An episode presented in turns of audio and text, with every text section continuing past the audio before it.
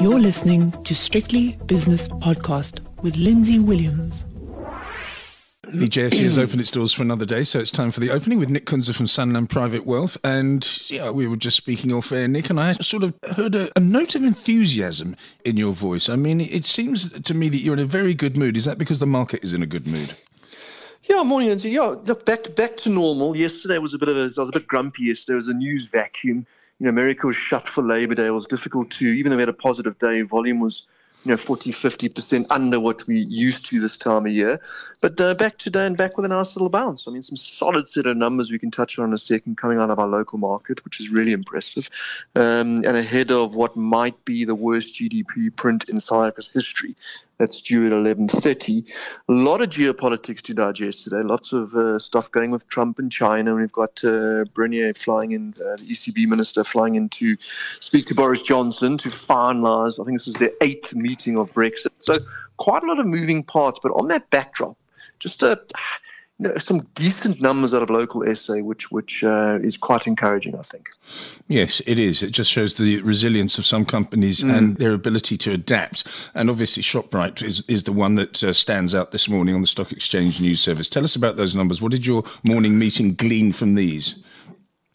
Yeah, so the guys were very impressed. Eh? I mean, we've been we've been liking the share for a while, and then not the only house. There's a couple of others that's saying that you know, their, their new push in, in, into home delivery. It's called that. We spoke about it on your yes. show. That Sixty60 app has been getting a lot of really good press. Uh, and, and a lot of good press from my buddies as well, who are saying, "If I tried this app, it's absolutely brilliant." And this has been going on for the last month. So they're really embracing this this new world and and and you know this this idea of shopping from home. A uh, couple of things to point out. I mean, they started to realize their, their wrongs their way. They're cutting a couple of their stores in Kenya on their Africa expansion that didn't work. And I think more importantly than that, I mean, coming out with a 6.4% increase in sales, um, a positive outlook saying they're trading ahead of where they envisaged uh, at this time uh, a few months ago. Uh, and declaring a dividend of two rand twenty seven. So, not many in the South African retail or South African space can can say they've got enough cash to pay a decent dividend uh, increase revenue, uh, and have a positive outlook. So three out of three, and and reflected straight away in the share price. If you say these markets are efficient, stocks up 8.68% now, 126 rand 60. So really good numbers. Well done to them. How much has it contributed to the earnings? Because it, it seems to me that perhaps it's just a, a sign that they're they're good at what they do and they are adapting, but it may not be that meaningful. Did you crunch the numbers? No, so that's not in the detail yet. We still need to go through all of them. There is a conference call later uh, this afternoon, which we'll be dialing in for. So we'll be asking those questions and. Um, we can discuss them on your show later tonight. One of the reasons Aspen Pharmacare was uh, under so much pressure was because it got a little bit ahead of itself, if that's a kind way of putting it. It bought too much and therefore took, took on too much debt. That has been rectified over the last uh, year or so, and again with an announcement this morning. Again, this is a this mm. is a good news story, I think.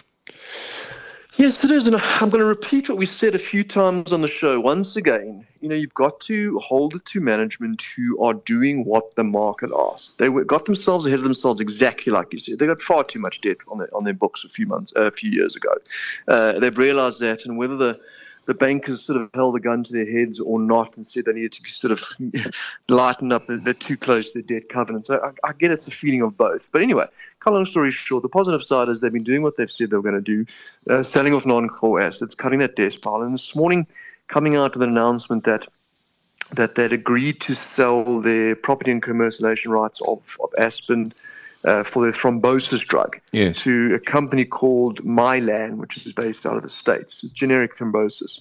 But a really monster transaction. I mean, talking about an up, upfront payment of 263 million euros in cash, uh, and then another deferred payment of 378. Bottom line is the bottom line is was about 680 million either dollars or euros coming in. I mean, well into the billions. If that's the case, and that payment comes through, which for all intents and purposes will, you know, this is this is worth about my calculations about 22 rand per share. The size of this deal. Wow. Uh, before this, it was 60 rand per share this cuts their debt piles down by about 40%, which is a much more palatable amount of debt to manage. And I think it's really good news. And, and, then once again, I mean, as you said, these markets like the story. Look where the share price is, up 7.7% today, 144. It must be said, Lindsay, this is, though, ahead of their earnings announcement, which is due. Thursday, isn't which it? is unusual for. It's tomorrow, so it's, Oh, it's tomorrow. unusual that it's mm-hmm. after the it's after the close. So Hmm. we'll know the numbers on uh, uh, when we well, we know what the market thinks when we open on Thursday morning. Yeah, I've got um, Stephen Saad booked for um, for Thursday morning. That's why I thought Thursday. Excellent. Yes, I'll- good. Look forward to that. Yeah, he's a good chap. He went through a bad time. He got he got very grumpy. You said you were grumpy yesterday. Stephen Saad with me on in one interview got very very grumpy when I asked him a couple of deafening questions, which is very unusual. And it, it sort of told me that there was something uh, not quite right at the company, and he was he was a mm. little bit uh, irritated either with himself or what was going on. But anyway, that doesn't matter. Mm. I'm sure he's going to be in a much much better mood when I speak to him mm. later in the week. Okay, let's have a look at these spot prices. The dollar rand is under a little bit of pressure at 1680. That's a, a third of a percent weaker the, for the rand, that is. The British pound against the rand is 2207, and the euro rand is 1985, with the euro dollar 118.15, which is exactly unchanged. Last night in the United States, the market was closed, of course, but the Dow Jones futures this morning are, I think they're up a couple of hundred, aren't they, Nick? Yeah, really strong. I mean, at one point, uh, one point we had the S and P's up almost 0.8 of a percent, which at 13 triple four. It's pulled back 10 points, but it's still indicating, yeah, a strong start after the Labor Day holiday. Very good. In the Far East, we've got Tokyo up 0.8%, Shanghai up three quarters, uh, Hang Seng is flat, and the all share in Sydney is up a percent. the gold price is 1931. My screen says down 22, but I think that's uh, that's inefficient. I think it's reflecting yesterday. What what is the gold price? Correct, it is. it's actually up almost three dollars. But put that in perspective, when I wrote my morning note this morning, was down five dollars. So in the last few hours, it's really got a bit ahead of uh, some quite big geopolitical events today. Yeah, talking about geopolitics as I, I get another screen up. Mr. Trump was in a terrible mood yesterday.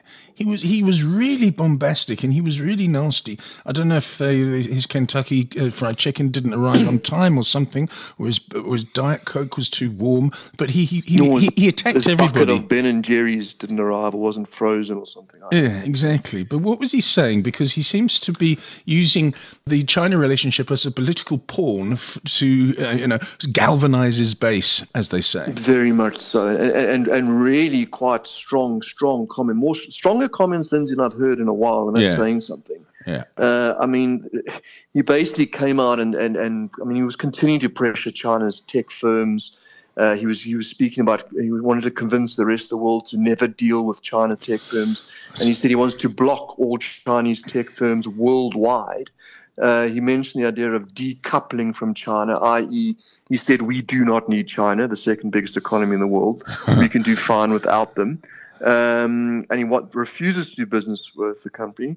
And then, of course, China out this morning is now accusing the US of bullying. It's just launched a global data security initiative today. So, I mean, that rhetoric really, I think, stepped up a level uh, last night. Yes, yes. It's disturbing because even, you know you can sit down around a table, but you, you, don't attack China like that. Not being a student of, of Chinese culture, what I do understand is that uh, face is very important, and you, you have to be re- respectful, and you you can't put them down, and you can't No, make them was- lose face. If you see what I mean. He was very condescending, and and- I mean, he went on to to speak. I'm just picking up some highlights here. He went on to say things or lowlights. Uh, went on to say things like, um, you know, we are no we are no friends of China, and China are no friends of us. I mean, how we got to this point. We know he got to the point. We elected him four years ago, but but it really was um, really was quite uh, quite quite was was a bitter coast. Is that the correct word? Yes, Saber rattling. Probably is exactly, and we've gone from that uh, famous, uh, beautiful chocolate cake uh, quote from Mar-a-Lago when uh, President Xi was a guest of his in a meeting, and they, uh, Mr. Trump said how well they got on, what great friends they were, uh, to this point where they hate each other, or rather, he hates them. It's it's very very, Very disturbing so. behaviour. I, I don't understand it. Anyway, It is. Okay, uh, crude oil is down 2%. West Texas, that is, at 38.95, down 82 cents a barrel. And uh, Brent crude is 41.90, which is down a quarter of a percent. Uh, so there must be some sort of uh, futures month um, nicety going on in between them. But anyway, crude oil, uh, because of the Saudi news a couple of days ago, under pressure once more. Where's palladium and platinum, please, Nick? Yeah, they also got a nice bid. They were down also this morning. So um, platinum is currently up 0.8%, $8, 915 back above that $900 per ounce level. And palladium continuing to push near its all-time highs, up almost a percent, $20, $2,320 per ounce on palladium. It's not that far away from all-time record highs, is it? I mean, what Yeah, was it? exactly. 2,500, 2,600, I remember a few Somewhere months ago. there, yeah. Certainly closing in on that level. Very good. Top five moves on my 15 minute delayed screen. ShopRite, as we've already referenced, up eight and three quarters percent. Aspen up 7.3%. Brilliant moves there. AECI coming in with a 3.2% gain. AVI, after their results yesterday, also receiving some attention, 3.2% to the good. And Mr. Price up two and three quarters. On the downside, Impala Platinum down 3.1%. Uh, Harmony down 1.8. Stenprop down 1.7. And African Rainbow Minerals down 1.4%. So we've got a big day today. We've got GDP coming out in uh, an hour and a half's time, something like that.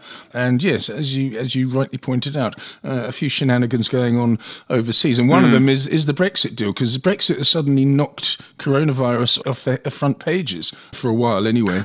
With the UK walking away if, they, if there's nothing on October the fifteenth, that, and that seems to be the inference. Yeah, it's just- I I mean, I look at I look at the price of gold at the moment. Yes, it's bounced back. Uh, you know, it's positive this morning, but I thought it'd be a lot stronger. I mean, it's been some quite significant move in certain asset classes. The rand was sixteen seventy this morning. And you just referenced it now. It's now almost sixteen eighty. So that's just weakened by ten cents in the last hour. I think people are very worried about those GDP numbers. We're looking for um, expectations for an annualized contraction of thirteen percent.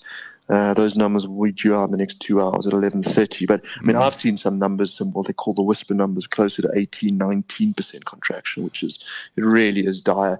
Uh, we had some GDP numbers out of Japan, lowest since the Second World War. Um, and then, as you reference now, I think there's some real risks ahead for today. I mean, Marco Barnier, I mean, he's in London. This is the eighth round of Brexit talks, Lindsay. The eighth. uh, to try and finalise this divorce agreement, what they've got. And I've, I've been trying to get my head around the Northern Ireland uh, agreement and a few other things. I don't understand it. Hmm. the Problem. I don't understand. You took the words out of my mouth. I actually went through it quite diligently to try and answer a few questions for some clients, and I'm, I'm none the wiser. But those Brexit talks resumed today, and these agreements, right, bearing in mind where we are in the year, they have to finalize all those agreements. Uh, Someone told me it's like a thousand pages of agreements. Yes. They need to go. They need to agree on all of those by the end of October. October the fifteenth, I thought it was, but anyway, Is it October first? Sorry. Yeah. Yeah. So, so thanks for correcting that. I mean, that's so in so in the middle of October that has to be done.